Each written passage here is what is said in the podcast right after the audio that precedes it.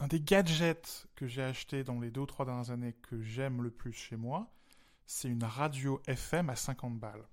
Je vais, je vais me laver le matin, je vais me brosser les dents, j'appuie sur un bouton, la radio est allumée. Tout de suite. Il n'y a pas de temps de connexion Internet. Tout de suite, elle est allumée et j'entends France Info qui sort du haut-parleur. Mais attends, tu la mets à jour quand tous les combien cette radio euh? Jamais. Magnifique. Jamais elle a été connectée à Internet, puisqu'elle ne peut pas se connecter à Internet. Je dois monter ou baisser le son. Il y a un bouton, un gros bouton. Je veux éteindre la radio, j'appuie sur un bouton. Et elle s'éteint.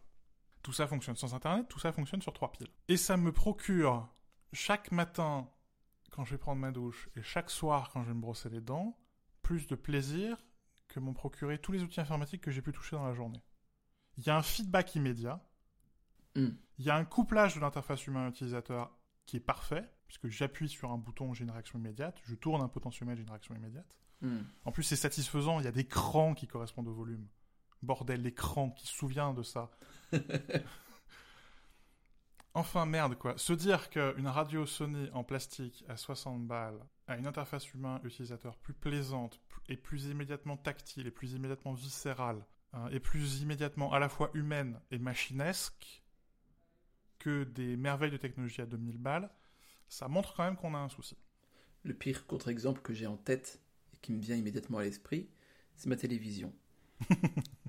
parce que j'ai tout fait pour la déconnecter d'Internet, j'ai jamais mis d'identifiant euh, parce que c'est une Smart TV. euh, le mot smart a jamais été aussi dévoyé, mais euh, c'est une Smart TV et elle veut absolument que je la connecte à Android à Internet à ce que tu veux, ce que j'ai toujours évidemment refusé parce que merci, mais j'ai mon Apple TV, ça me suffit comme boîtier. Et il arrive quand même que des fois en l'allumant, bah, elle essaie de se mettre à jour.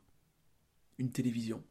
Et donc pour ça, tu peux pas utiliser l'écran, tu vois. Donc tu as un écran monumental qui affiche quatre petits logos, tu vois, qui se poursuivent parce qu'elle arrive pas à se connecter à parce qu'elle est trop conne pour ça, tu vois. Et du coup, c'est.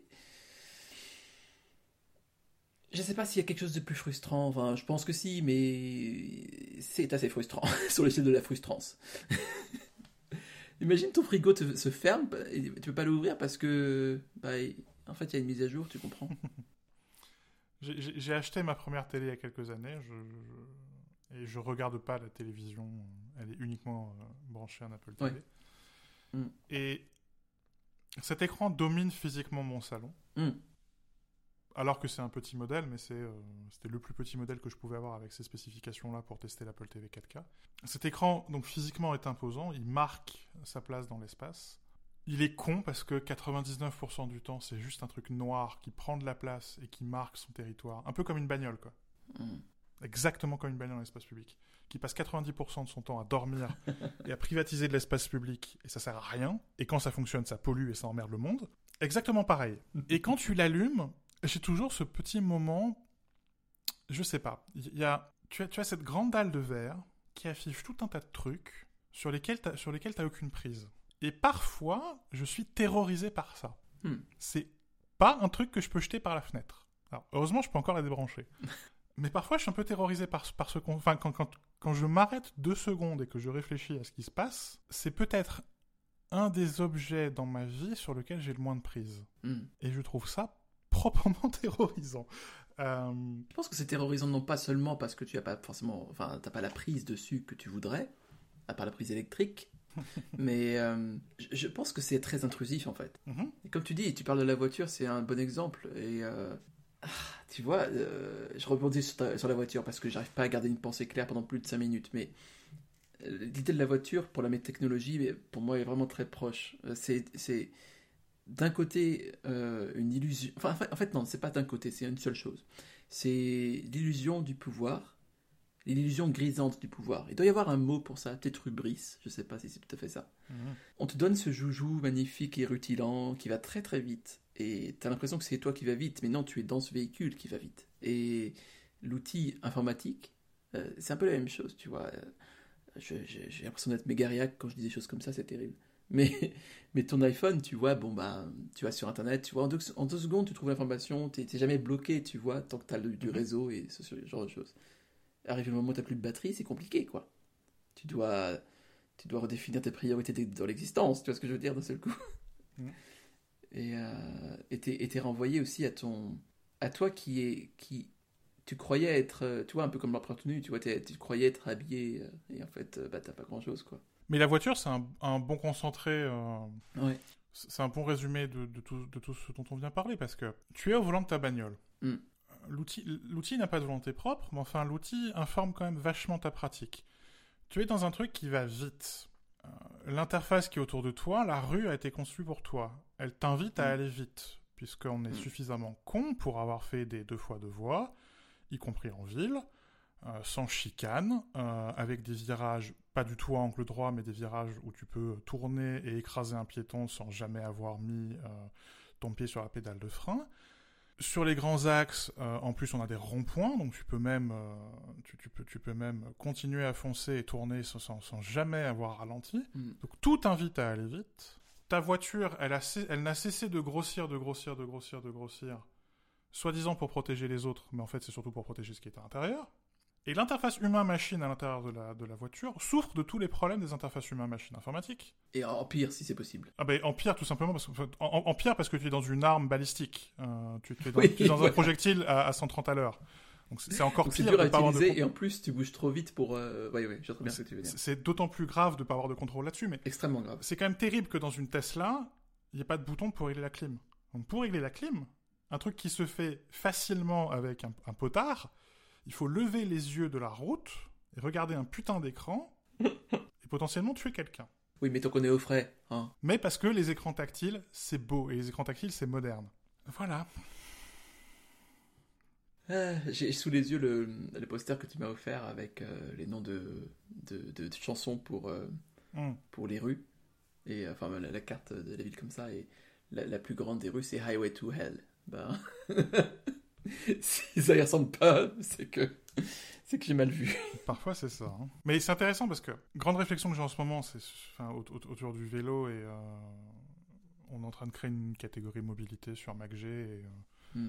euh, je m'intéresse aujourd'hui beaucoup aux, aux questions environnementales et à comment on fait évoluer la technologie dans, dans un sens qui est plus durable.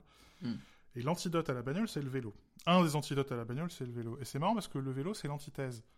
On est dans, le- dans le tangible, même dans le vélo assistance électrique, il faut mettre un peu de muscle, il faut mettre un peu de sueur pour que le vélo avance. C'est vrai. ouais. Et d'ailleurs, c'est- j'adore les vélos électriques parce que, notamment les vélos électriques avec le moteur qui est dans le pédalier, parce que pour que le, pour que le moteur te rende de l'énergie, il faut, lui, il faut mettre de l'énergie dans la pédale. Oui, j'aime beaucoup la, la sensation que ça provoque. ouais. et donc, il Ouais, y a- il y, a un couplage total entre l'homme et sa machine.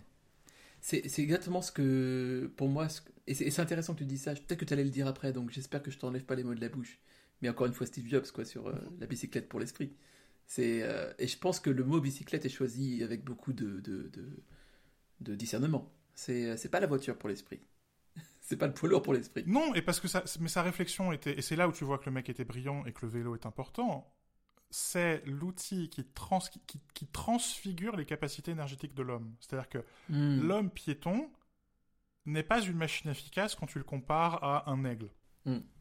L'homme sur un vélo, c'est une terreur dans le règne animal. Il n'y a pas plus efficace qu'un homme sur un vélo. Et, et j'ai- j'aime bien, même, même la, la Drésienne. La, la- la- la Drésienne était vendue comme un appareil euh, qui permettait de marcher plus vite. ah, j'aime beaucoup. Et donc on est vraiment hein, dans, dans le, dans le couplage total de l'interface homme-machine. Hein, on est vraiment dans, dans, dans ce qu'on peut faire de mieux en conception des interfaces. Et totalement dans l'antithèse de la béquille, justement, dont on parlait au début, Oui, qui, qui, qui empêche le mouvement, justement. Ah, c'est super intéressant. Et, et ce que j'aime beaucoup dans, dans le vélo, c'est tu veux aller plus vite, tu pédales plus vite. Tu veux aller plus lentement, tu pédales plus lentement. Euh, tu veux tourner, tu te penches dans la direction dans laquelle tu veux tourner. Ce qui d'ailleurs ne fonctionne pas en moto. hein. En moto, en moto c'est l'inverse. hein. Tu veux tourner à droite, faut d'abord euh, tourner à gauche. Je crois que c'est pour ça que je pourrais jamais faire de moto parce que j'ai essayé le bateau au moment l'optimiste et tu sais, je me prenais toujours la baume dans la tête. Ouais. C'est c'est terrible, terrible. Je déteste ça. Et donc je me dis quelque part comment est-ce que on peut avoir des interfaces humain-machine numériques, des Ouais. interfaces euh, dans des objets euh, électroniques, Ouais. qui ressemblent à un vélo. Et sur lesquels on puisse agir comme on peut agir sur un vélo. C'est facile de régler toi-même ton vélo, en plus. Dans, dans un monde du tout jetable, euh, c'est peut-être un des rares objets sur lesquels on, sur lequel on peut encore bricoler euh, assez librement. Et quand il déraille, tu peux remettre la chaîne, quoi. Tu peux régler toi-même ta, ta hauteur de selle, euh, tes freins, Mhm. des choses comme ça. Enfin, je, je trouve ça assez enthousiasmant. Et donc je me demande quoi, comment est-ce qu'on peut revenir à cette, cette conception de la bicyclette, de l'ordinateur comme bicyclette pour l'esprit? Hmm. Et, et pas seulement dans le fait que, de la même manière que la bicyclette transfigure les capacités énergétiques de l'homme, l'ordinateur transfigure ses, euh, ses capacités m- mnémoniques, mais aussi comment est-ce que on peut mieux incarner l'informatique, on peut avoir des interfaces qui suggèrent beaucoup mieux leur, leur- leur usage, et une interface qui est plus facile à réparer quand tu casses, qui est beaucoup plus résistante d'ailleurs, beaucoup plus tolérante, beaucoup plus résiliente, beaucoup plus tolérante à l'erreur. Hmm. Euh, Bref, enfin, comment on peut faire du, du vélo informatique, quoi? Ça fait partie des choses qui me tiennent éveillé la nuit, hein, vraiment. hein. Je crois que c'est vraiment fascinant et je crois que c'est aussi une. Je crois que vraiment le danger est, est toujours le même et c'est très intéressant euh, que Apple s'appelle Apple. Tu vois, je je- je- j'envisage pas Android parce que ça n'existe pas. Mais euh, la, la, la, tentation est toujours la même depuis le début. Tu vois, la pomme de la connaissance, euh, du bien et du mal, ce genre de choses. Comme Pascal le dit, et j'aime beaucoup cette citation, l'homme n'est ni ange ni bête, et le malheur veut que qui veut faire l'ange fait la bête. En langage courant, ça s'appelle péter plus haut que son cul. Mais c'est ça en fait, c'est que le risque énorme, et, enfin, et on tombe fréquemment dedans, c'est que on réserve l'informatique à une caste ou à une espèce d'usage euh, un peu éthéré, un peu euh, en dehors du corps, qui n'autorise pas l'erreur, qui n'autorise pas en fait le, qui n'a pas cette humilité d'autoriser le, le, le- le- l'expérimentation en fait. Et c'est encore pire avec le nuage, parce que maintenant, quand tu fais une erreur sur un appareil, l'erreur est propagée sur tous. Ouais, c'est vraiment irrémédiable. Et cela dit, euh, une- je, je fais, je fais une très très légère parenthèse et je suis désolé de t'interrompre. Euh, J'étais surpris de la fonction qui est arrivée, je crois, dans iOS euh, peut-être 10, 12, euh, de faire une corbeille de 30 Mm. jours de- pour les photos. C'est vrai, c'est vrai. Ça m'a vraiment surpris. Mais où ça me rend le nuage assez désagréable de te dire, Hmm. je mets ça dans les mains de ma mère, potentiellement dans la semaine, elle perd toutes ses photos. Ou elle met suffisamment en vrac sa photothèque que je sois obligé d'intervenir pour elle et d'aller les récupérer, comme tu le dis, dans, dans la corbeille, dans le nuage. Ouais. Et donc, sous couvert de faire des choses plus pratiques, plus modernes, plus faciles, on a fait des choses encore moins résilientes, encore moins flexibles, encore moins adaptées au fait Mm. qu'à la fin, on est des sacs de chair et d'os. Et parenthèse, euh, plus cher aussi. Parce que ça se paye vachement cher cette merde. pour ne rien arranger, en plus, tu dois payer une redevance pour avoir l'insane privilège d'utiliser ton ordinateur.